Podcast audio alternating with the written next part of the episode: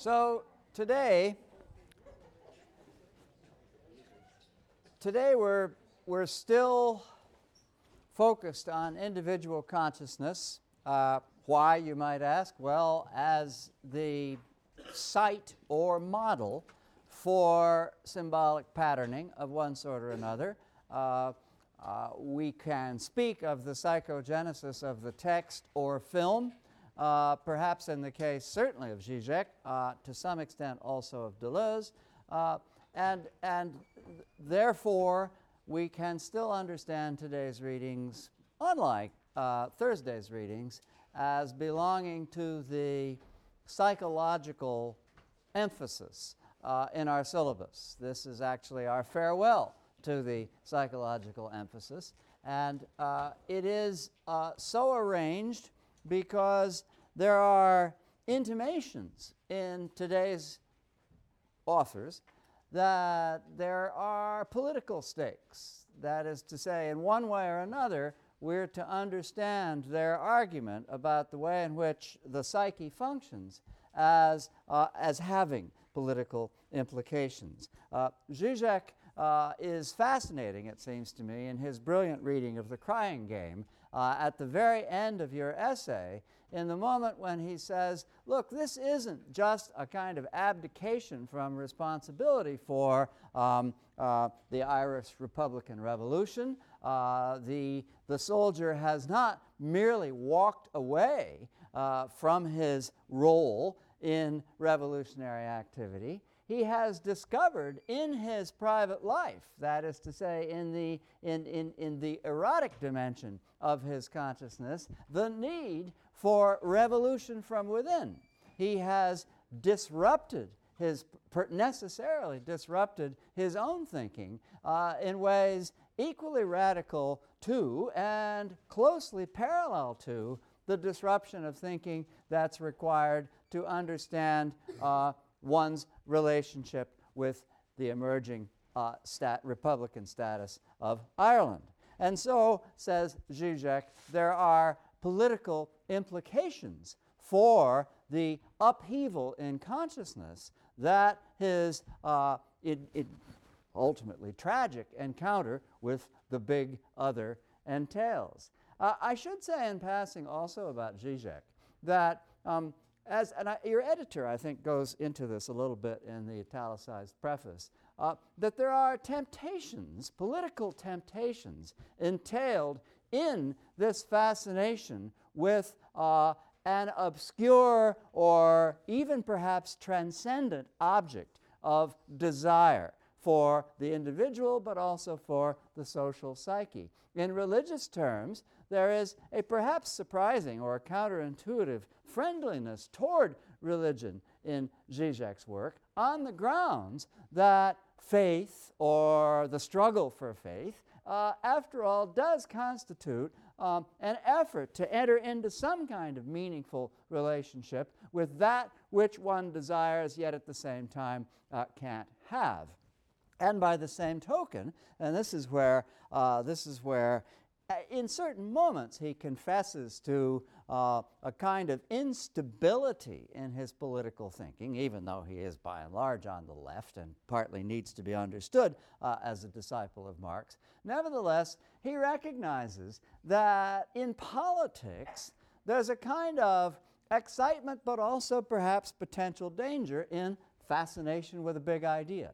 Uh, it could be, of course, some form of progressive collectivity. It could, on the other hand, be the kind of big idea that countenances the rise of fascism.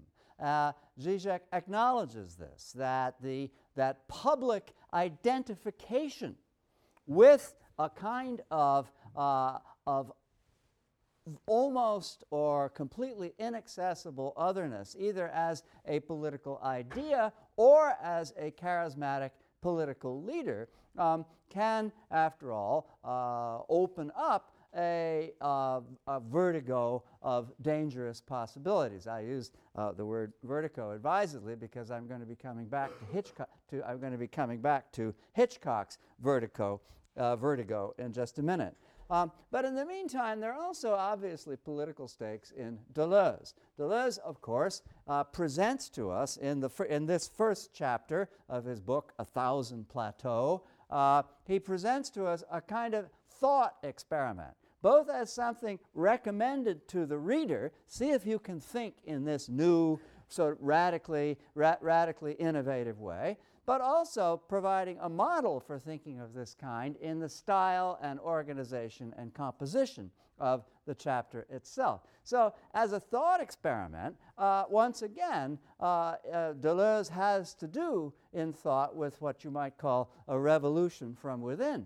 But the implications, once again, in politics, as indeed also for Zizek, uh, are somewhat ambiguous. That is to say, the rhizomatic mode of thinking, and we'll come back to the rhizomatic uh, mode of thinking as we go along, um, with, which is radically decentering uh, and which lends itself to identification with, as it were, the mass movement of collectivity can plainly be uh, uh, progressively democratic, that is to say, democratic beyond even what our social and cultural, cultural hierarchies accommodate. But at the same time, or I should say, it can once again be fascistic because, because, uh, the, be, because the organization of fascistic culture, while nevertheless a kind of top down arrangement where the Führer involves, is nevertheless as uh, the mass is mobilized, nevertheless, in this mobilization, uh, rhizomatic. Deleuze is careful to point out that, in the, that, that, there, that, that rhizomes and rhizomatic thinking is, as he says repeatedly, for the best and worst. Rats are rhizomes. Crabgrass is a rhizome. In other words, everything which organizes itself in this fashion uh, is rhizomatic. Much of it, as uh, I'll be coming back to uh, try to explain with a little more care, is for the good in Deleuze's view. By the way, I say Deleuze in the same way I said Wimsatt. Guattari is an important colleague and ally. Uh, they wrote many books together, including one that I'll mention later. They also wrote things separately. But Deleuze simply because his oeuvre is more ample and, and people feel somehow or another that he's more central to this work, um, is, a, is a synecdoche for Deleuze and, and Guattari. And so I'll be saying Deleuze, but I don't mean to slight Guattari. Um, in any case, uh, so, so uh, we'll, be, we'll be examining um, the Deleuzean rhizome a little bit more closely, but in the meantime, um, as to its political implications. And we are moving closer to the political uh, as, we, as we begin to think about figures of this kind, uh, is really on the admission of both of them, somewhat ambiguous. In other words, they're introducing new possibilities of thought, and, and, and, and they're very different from each other, as we'll see. Uh, they're introducing new possibilities of thought, uh, but they're candid enough to admit that they don't quite know where these possibilities are going. That is, you know, what, what, what the implications or consequences of successfully entering the thought world of either one of them uh, might be. All right, so um, yes, uh, they, they certainly have very different ideas. That I, I wouldn't blame you for saying, why on earth are we reading these two texts together? Uh, the overlap isn't altogether clear. I'm going to suggest what it is in a minute. But in the meantime, uh, they are certainly on about very different things. Deleuze, uh, concerned with the, with, as I say, introducing a kind of thought experiment which has to do with the decentering of thought, getting away from the tree or arboresque model of thought. We'll have more to say about that. And uh, Zizek, on the other hand, following Lacan's distinction between uh, the object uh, ready to hand that you can have uh, if you want, and the object of desire, which, such is the chain of signification, is perpetually something that exceeds uh, or outdistances our grasp. Uh, in developing this idea and thinking about what the object desire in all of its manifold forms might be, develops this curious idea, which is at the center of his thinking, uh, of the blot, that, that the, the element in narrative form, the element in the way in which our storytelling capacities are organized, which really can't be narrated, which narrated, which really can't lend itself to meaning. Meaning, of course, concrete, specific meaning, being that which can be tied down uh, to, a, to an accessible object. And so, uh, so the, the central idea that Zizek is attempting to develop in his essay is this is, has to do with this notion of the relationship between the uh, big other and the blot, as we'll see. So these, these, these strike one as being extremely different ideas. And as I say, I wouldn't blame you for wondering uh, just what overlap there can be.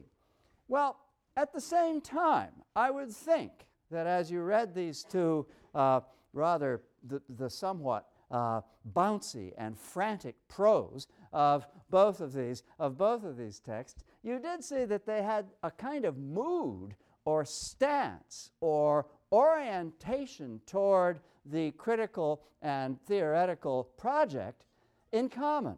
They seem, in other words, uh, to be of the same moment. I mean, even though their ideas seem to, to, to, be so very different, that basic ideas they're trying to get across seem to be so very different, you could perhaps imagine these two texts as being written, if it was just a question of considering their style, by the same person.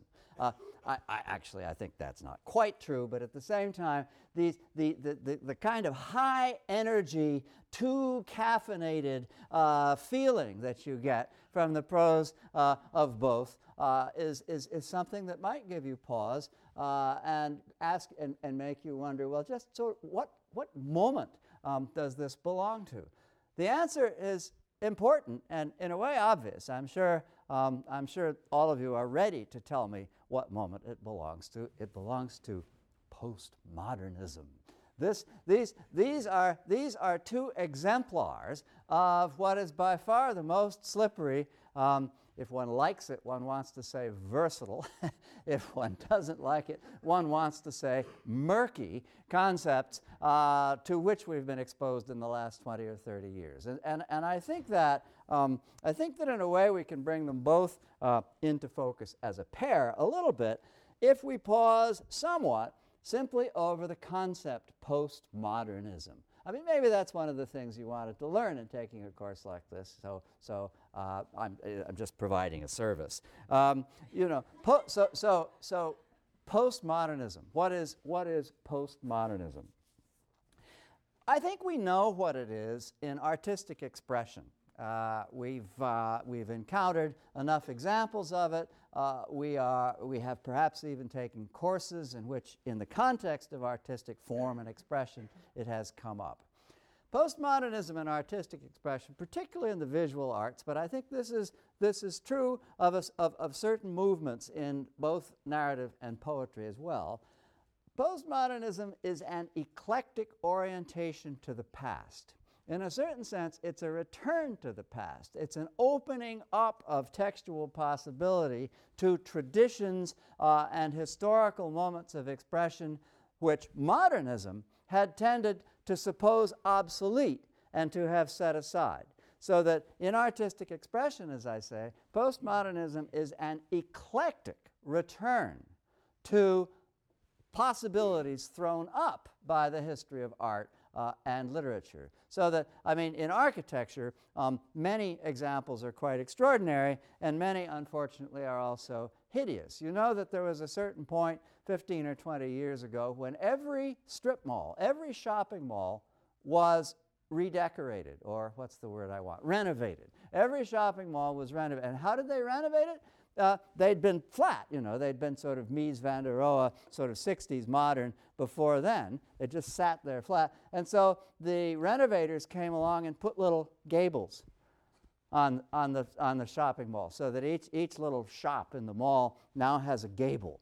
You know, and this is postmodern. And the most awful things were done with suburban houses, also, also in the name of a, of, of a kind of blind, completely, completely tasteless return to the neoclassical and, and certain other aspects of tradition. So the postmodern in what you might call suburban culture has been pretty awful. Uh, but at the same time, it has entailed a great deal of interesting work in painting. All of a sudden, you know, the New York scene isn't just one school. And that's the sign of it. It's not just a certain kind of abstraction. It's not just a, a wholesale uh, return agreed on by everyone to realism. It's a mixture of everything uh, so that so that every it's not just a uh, art, artists are always just completely obsessed with their place in art history. It's not just so, uh, groups of artists together wanting to identify a certain place for themselves in art history. It's every artist in a kind of anarchic independence from the thinking of other artists uh, coming to terms with art history in his or her own way, uh, so that the scene the art scenes of New York and Berlin and Los Angeles and so on, the scene isn't something that you can identify as having a certain character anymore. It's postmodern precisely in that it's gone global, it has a million influences and sources, and there's very little agreement among artists about how to amalgamate and put these sources together.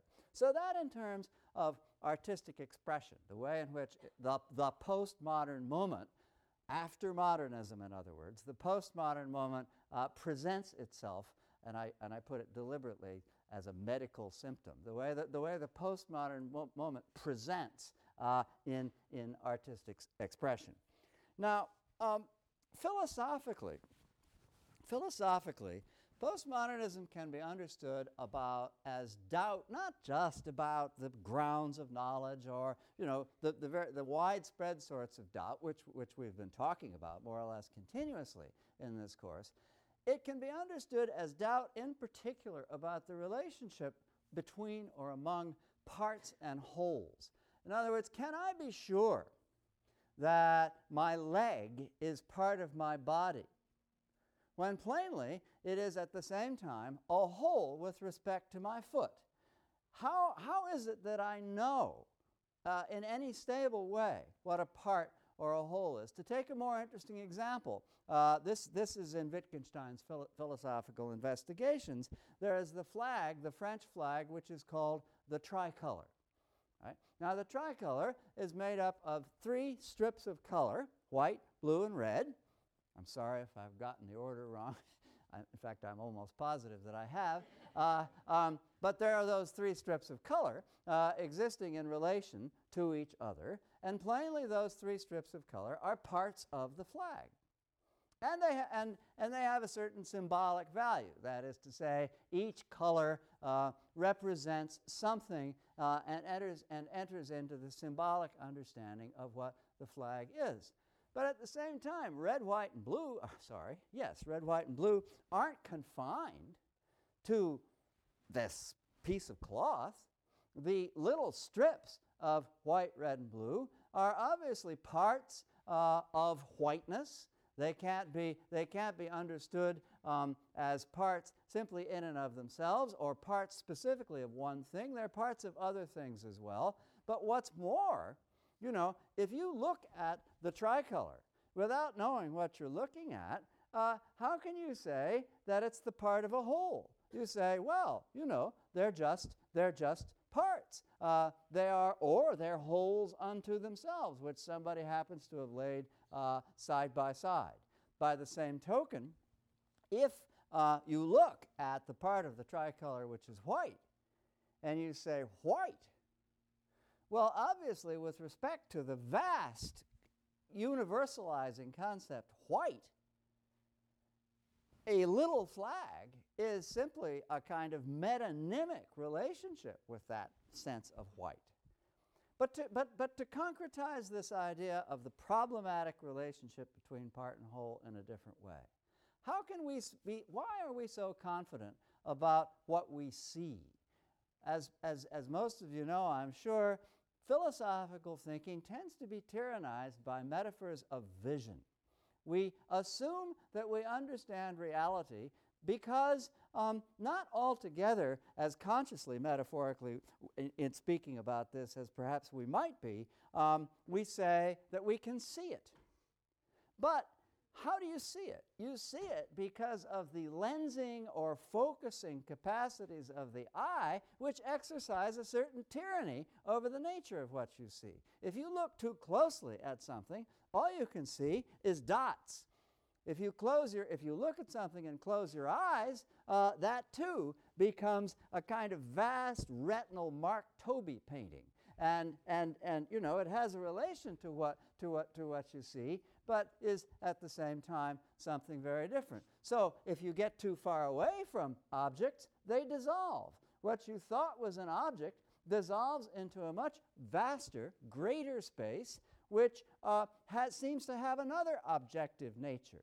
The space that you if you're in a jet and you're looking down uh, what you're seeing certainly looks like it has form and structure, but the form and structure is not at all what you're seeing if you're standing on the ground uh, looking at exactly the same, shall we say, uh, square footage uh, insofar as you can.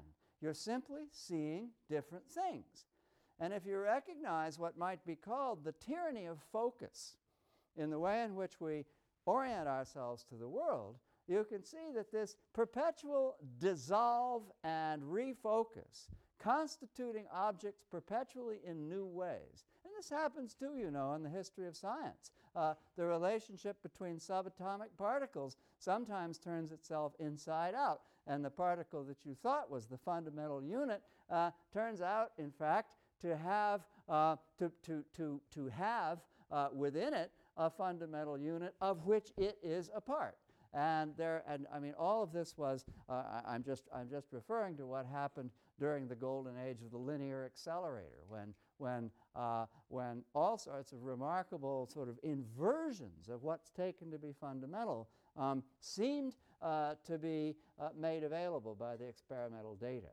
So that in all of these ways, uh, ranging from scientific to, uh, to, to the most subjectively visual ways, of understanding the world, there are possibilities of doubt that can be raised about part whole relations. What is a whole?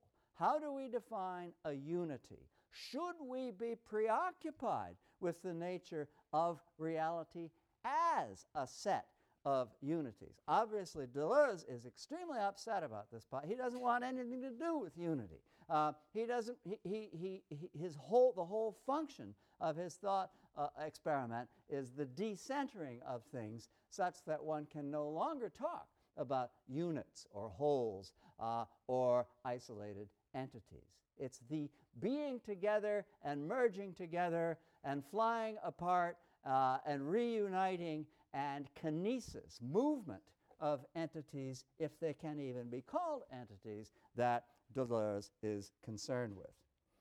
Now, another aspect of the postmodern is what the postmodern philosopher uh, uh, Jean Francois Lyotard, in particular, has called the inhuman or the process of the dehumanization of the human. Now, this isn't, this, this is a weird term to choose because it's not at all anti humanistic. It's really a new way of thinking about the human. Deleuze, you'll notice, talks not just here in, in, this, in this episode, but repeatedly throughout his work, uh, which is why he has so little to say about it here that's explanatory. He talks about organs without bodies.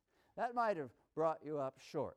Uh, but what it suggests is that we are, as Deleuze would put it, machinic rather than organic. Uh, if the problem with centered thought is that it thinks of everything as arboreal, as a tree, that problem has to do with the fact that a tree is understood in its symbolic extensions to have organs. The roots are muscles and circulation. The blossoms are genital in nature. The crown or canopy of leaves is the mind of the tree, reaching up to the sky, the mentality of the tree. And by the same token, if we think of our own bodies as arboreal, we think of certain parts of those bodies as cognitive, other parts of those bodies as having agency, as doing things. And if that's the case, then we think of a centered uh, uh, and, and ultimately genital or genetic understanding of the body as being productive. Deleuze wants to understand the body as being interactive, as being uh, polymorphous perverse, among other things. He wants, to, he wants to understand it as being everywhere and nowhere, uh, an unsituated body among other bodies. And in order for this to happen, its interface with other things has to be without agency and also without, uh, with, with, with, without co- cognitive uh, intention uh, on the model of I think, therefore I am. The world comes into being because I think, uh, without any of this uh, in play. In other words, we, the, de, the, the dehumanization of the postmodern has to do not at all with denying the importance of the human, but with this radical way of rethinking the human among other bodies and things.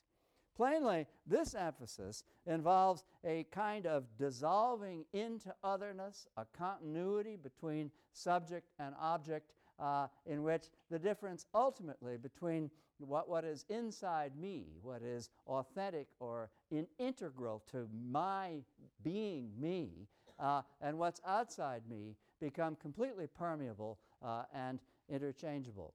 The late 19th century uh, author and philosopher, aesthetic philosopher Walter Pater, in the conclusion to a famous book of his called The Renaissance, had a wonderful way of putting this. He said, We're too used to thinking that we're in here and everything else is out there, and that somehow or another our perspective on everything out is a kind of, of, of uh, saving isolation, our, it, it, enabling our power of objectivity.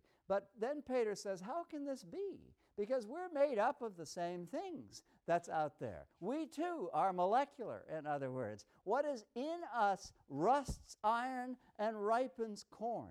There is a continuousness between the inside feeling we have about ourselves and the, exterior, the exteriority with, we are, with which we are constantly coming in contact. Uh, so this is, uh, I mean, Deleuze and, and Guattari, of course, um, have their own um, excited, jumpy way of putting these things, but it's not really a new idea that we exaggerate the isolation of consciousness from its surroundings. There is a, there is a permeability of inside and outside that this kind of rhizomic or decentered thinking uh, is meant to focus on.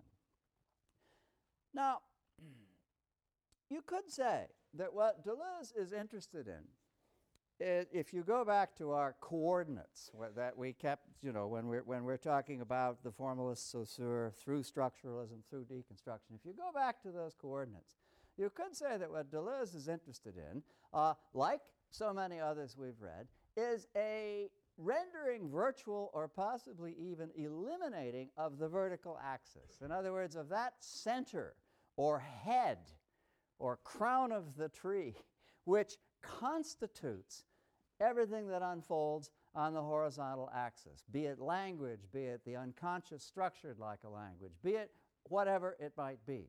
You could say that, uh, the, that, that the project of Deleuze, too, is the undoing or rendering virtual, virtual of this vertical axis.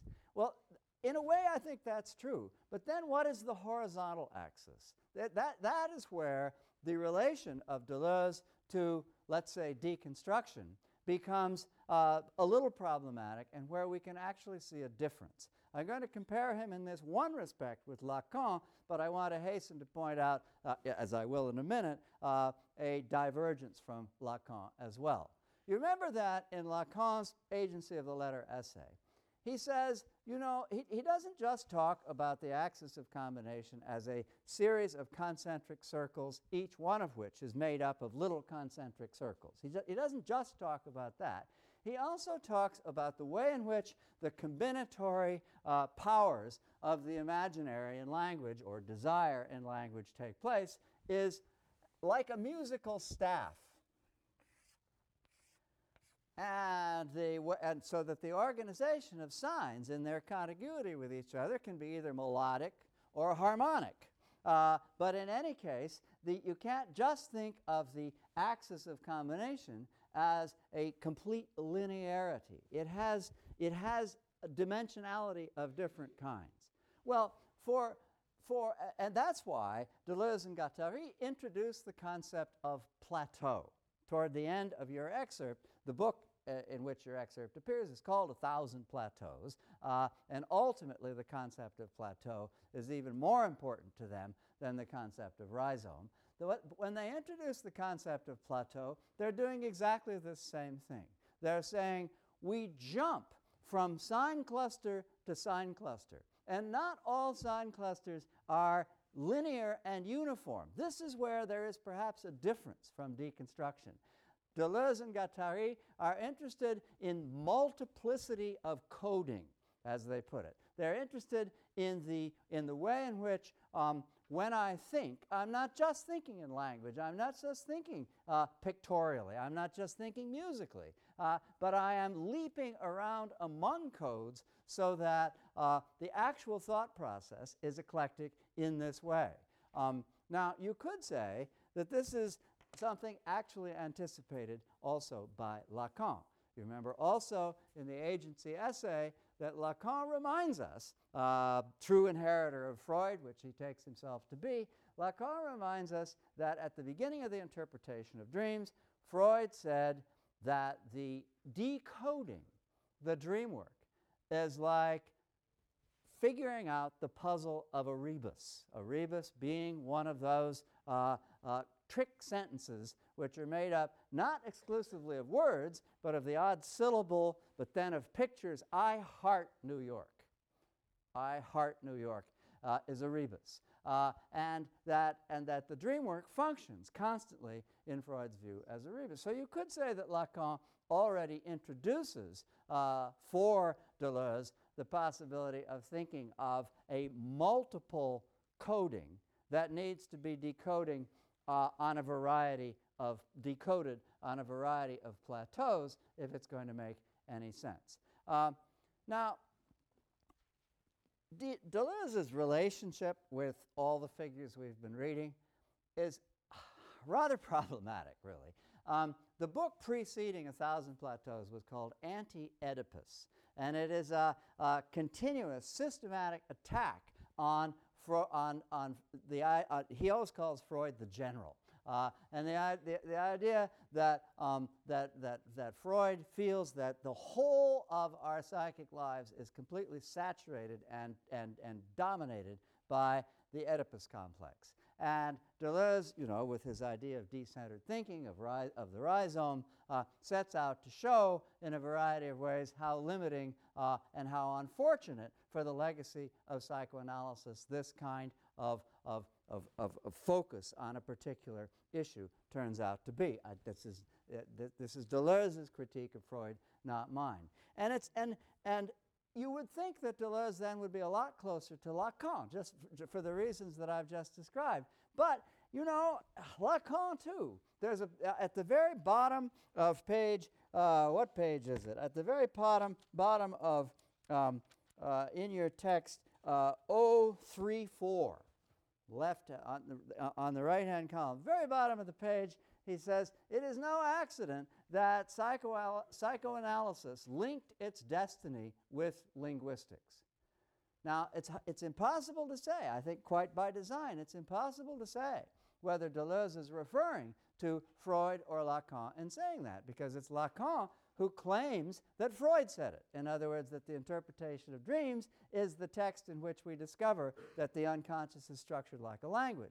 Uh, but at the same time, uh, uh, uh posterity has taken uh, Lacan's focus on linguistics to be a massive, perhaps inappropriate revision of Freud uh, and to be a very different matter. So it's interesting that Deleuze quite ambiguously seems to suppose for us that Freud uh, and Lacan are part and parcel of each other. And the reason he can do that is that he is interested in uh, a form of thinking about language which no linguistics has successfully uh, accommodated as far as he's concerned. In other words, he, he keeps talking about Chomsky. Uh, you know, uh, Chomsky seems to be, in a way, the villain of your essay. Uh, but, but I think, in a way, that's just a way of evading talking about Saussure because you wouldn't want to get in trouble with all those structuralists. Uh, uh, because Saussure, too, uh, the problem with Saussure, too, is that there is a certain tyranny or arboresque tendency in Saussurean thinking uh, to be focused on the binary. That is, the relationship between the signified and signifier uh, as fixed uh, as inflexible, as lacking in what Derrida would call free play, uh, and therefore, too, a kind of, a, a kind of, of tyranny. So, very quickly on the rhizome. How do we know a rhizome when we see it? I think probably in the long run, whatever frustrations uh, uh, uh, the Deleuze's essay puts in your path, I think probably in the long run, you, you're pretty clear on what a rhizome is. But if, but, but if there's any lingering doubt, just think about the flu. Um, you, there, what, there is uh, what Deleuze calls rhizomatic flu. That's something we get from other people. The circulation of disease, as we all come down with it around midterm period, the circulation of disease is rhizomatic. It's a perfect example of, uh, to use another to, to use another instance from, from Deleuze, the relationship between the wasp and the orchid. The wasp, like the, like the, the virus, um, sort of flits about from blossom to blossom, descends, and then constitutes the flu. And by contrast, there is hereditary disease. That is that which is lurking in us uh, because we're programmed for it, we're hardwired for, for it, uh, it, is, it is genetically in our nature. And this uh, Deleuze associates with, arbore- with the arboresque. It, is, uh, it comes from an origin. It is, it is something that is a cause within us or a cause standing behind us as opposed to something coming out of left field uh, in an arbitrary and unpredictable fashion and descending on us. Perhaps also not unlike Tynyanov's distinction between modification and evolution. The arboresque evolves. the rhizomatic is modification. That you know, we, the, the, the, the give and take of tensions among entities, the rats tumbling over each other, the maze of the burrow, the spreading of crabgrass. All of this, all of this has a kind of randomness, uh, unpredictability, uh, the power of linkage at all conceivable points without any, with, with, without any eh, predictability. Uh, all of this uh, is entailed in the rhizomatic.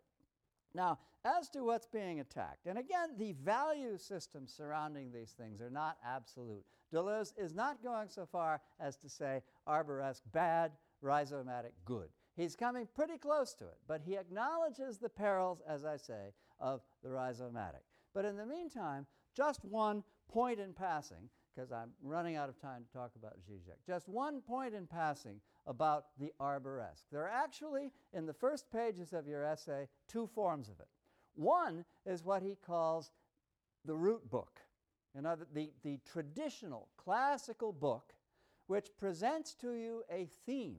I am going to write about so and so, and I'm going to do so systematically, uh, one thing at a time in a series of chapters. That's the root book. But then there's what he calls the fascicle book, the, uh, a book which consists of complicated offshoots of roots, but nevertheless entailing a taproot. And this is what he associates with modernism, precisely, in your text. He says the fascicle book is like Joyce's Ulysses. Everything, including the kitchen sink, is in it. It looks as though it were totally rhizomatic, but it is, of course, controlled by, unified by, brought into coherence by a single uh, uh, focusing authorial consciousness, so that it is not truly rhizomatic, it's a fascicle book. Here, Thousand Plateaus is going to be a rhizomatic book. So you have not just two kinds of books uh, in this idea, but three.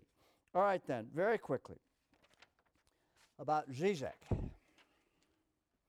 I think it can help us understand uh, Lacan.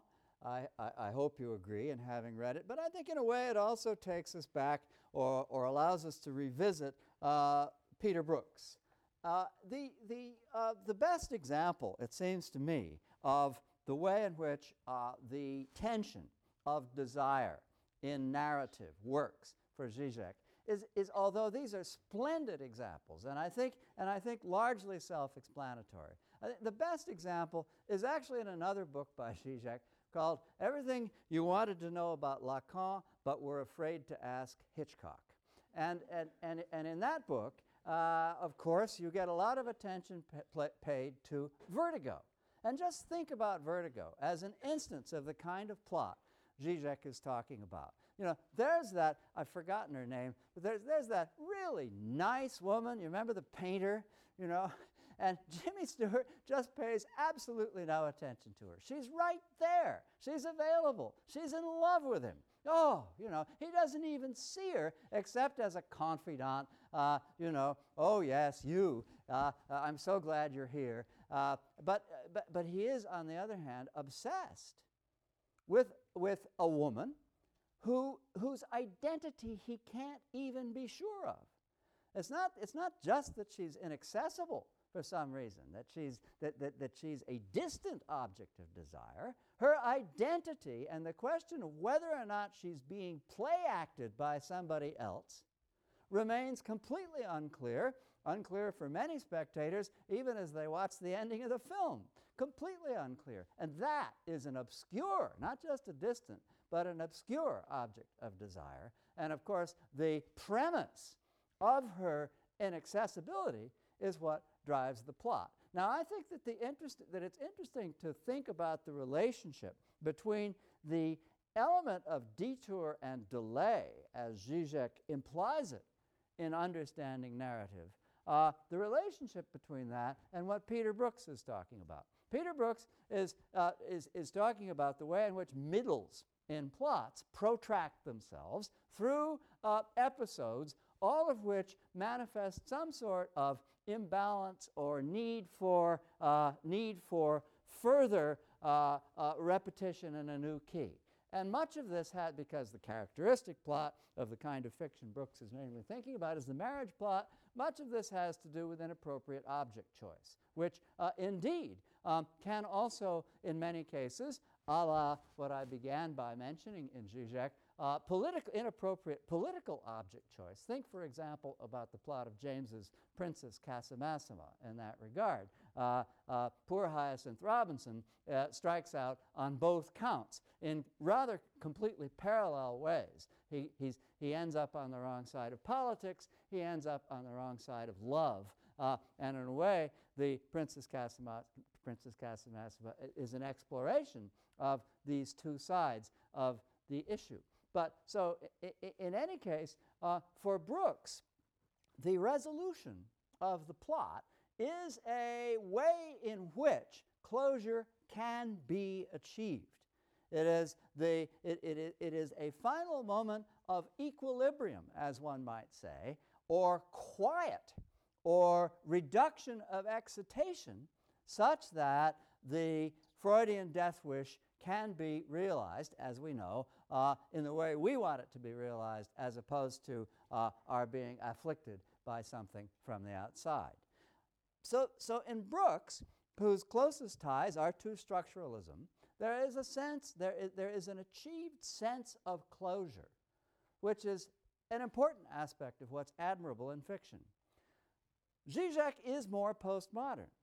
Zizek sees, following Lacan, he sees the object of desire as um, uh, asymptotic, as being uh, ultimately and always inaccessible, or if it becomes accessible, uh, as for example on page 1193 in the right hand column, or one might say almost accessible, this gives rise to as many problems uh, as it seems to eliminate. Bottom right hand column, page 1193.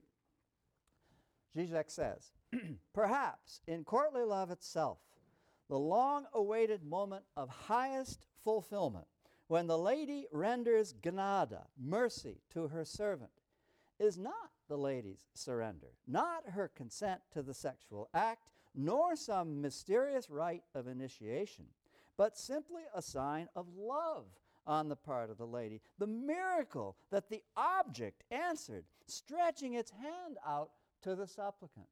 The object, in other words, has become subject. In this moment of exchange or mutuality of recognition or becoming human on the part of the lady, whom, uh, whom of course, Zizek has been associated with the dominatrix uh, in a sadistic relationship. Um, in this moment of becoming human, of offering love, the object becomes more accessible. That is to say, there is now the possibility of some form of mutuality, but in becoming more accessible, the energy of desire is threatened with dissolution. In other words, closure in Zizek is a threat to the energy of desire. Desire is something which inheres in our very language, according to Zizek, and which, uh, and, and, and which, were it to be understood as, as, as, as, as brought to closure, the lady, you know, the, the, the, I mean, uh, uh, Zizek gives lots of examples of the lady, you know, after all this sort of seeming inaccessibility, says, sure, why not? You know, of course. Uh, and, and, you know, and, and, and the person is, and, and the uh, person is completely upset and then refuses, uh, refuses the act because there's nothing more to desire. All of a sudden, all of a sudden, the whole structure of that energy that drives language, that drives consciousness, comes tumbling to the ground, and desire has become need. It's become sort of merely a matter of, uh, of gratification through what's ready to hand, uh, and no longer a question of sustaining a dream. And this, and, and, and this, generally speaking, is what Zizek wants to focus on in talking about these plots. The, uh, the object of desire must be not just distant, but also obscure. I'm going to make two more points. First of all, as you can no doubt tell, this is a perfect replica of Hans Holbein's The Ambassadors. Uh, I mean, I, would be, I'd be amazed uh, if anyone in the room hadn't recognized it. Um, but th- there it is, there it is. Um, there's two guys, there's a table between them. They are negotiating probably over one of Henry VIII's marriages. And this, I think, is not insignificant. They are there, you know, in the service of Henry VIII, negotiating one of those extremely complicated marriages, possibly even the one that led to the, uh, the uh, abdication uh, uh of the Anglican Church from the Roman Catholic Church. Who knows? Who knows? But the lore about the painting is that it has to do with the negotiation of an object of desire. And that object is absent. In other words, it's something really only implied by the painting. In the foreground of the painting, notorious to art historians, there's this thing.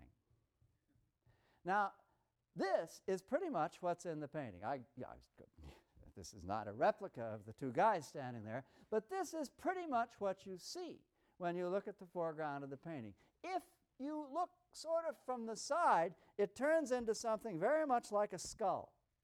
And generally speaking, there's a kind of consensus among scholars that it may be a, uh, a weirdly distorted shadow or representation of a skull. Although what a skull is doing in the foreground, of course, uh, causes us to wonder as well. Obviously, you can have some ideas on the subject, but it's still um, not exactly realist painting we're talking about if he sticks a skull in the foreground. Well, it, it also has a certain resemblance to other things we could mention, uh, but, the but the main point about it is that we don't really know what it is. It is, in other words, uh, something we've already become familiar with in thinking about Lacan. It is that signifier, that ultimate signifier, which is the obscure object of desire, called sometimes by Lacan the phallus, and it seems simply to be there before us in this painting. Now, both in the book in Hitch- on Hitchcock, where he finds something like this in just about every film Hitchcock ever made, and also in Holbein's painting. Zizek calls this the blot. It's, it's, it's you know, it's all, we have nothing else to call it. It's a blot. What's it doing there? It, in, in fiction, we would call it irrelevant detail. We can think of, we, we can find a way of, of placing formally absolutely everything in fiction the weather, what the flowers on the table, whatever it might be, we can place formally. But there may be something in, fi- in fiction which is simply unaccountable. We cannot account for it. And that's the blot. That's the blot for Zizek. All right. Now, finally, on desire and language, there's a part of Zizek's essay which you may have thought of as a digression. And he's suddenly talking about J.L. Austin's ordinary language philosophy. He's suddenly talking about the linguist uh, idea of predication. In both cases, what's important about, in, in the one case, the element of performance in any, other, in any utterance, and in the other case, the dominance of an entire sentence by predication. What's important in both of those elements is that they take over an aspect of language of which they were only supposed to be a part. In other words, in Austin, there are both performatives and constatives. But in the long run, the argument of how to do things with words suggests that there are only performatives. I mean, I thought this was a constative, I thought this was just straightforward language, but I can now see an element of performance in it. And that's the way, that's, that, there's a gradual changing of his own mind in Austin's book uh, which, um, to which Zizek is sensitive. By the same token, Ducrot talks about the way in which the predicate element of a subject predicate relation has a kind of energy of agency that simply uh, uh, takes over the grammatical subject uh, and constitutes a kind of performance in the sentence. Performance in both cases meaning desire. When I promise to do something, I also desire to fulfill the promise. When, uh, when, I, when I predicate something, I'm also evoking a desire that that something be the case, possibly through my own instrumentality. This is the argument. That's what Zizek means by desire in language and by the inescapability of desire in language and the way in which it permeates everything we can say to each other, and most particularly the way in which it permeates the plot, or as they say in film studies, diegesis of the kinds of filmic examples that Zizek gives us. Uh, I'd better stop there. Uh, I, uh, I hope that this somewhat rapid fire survey of some key ideas in these texts are helpful. And I think in the long run, perhaps I hope mainly that you see these two energetic authors as exemplars of what we call postmodernism and see the relevance of the concept of the postmodern to the study of literary theory.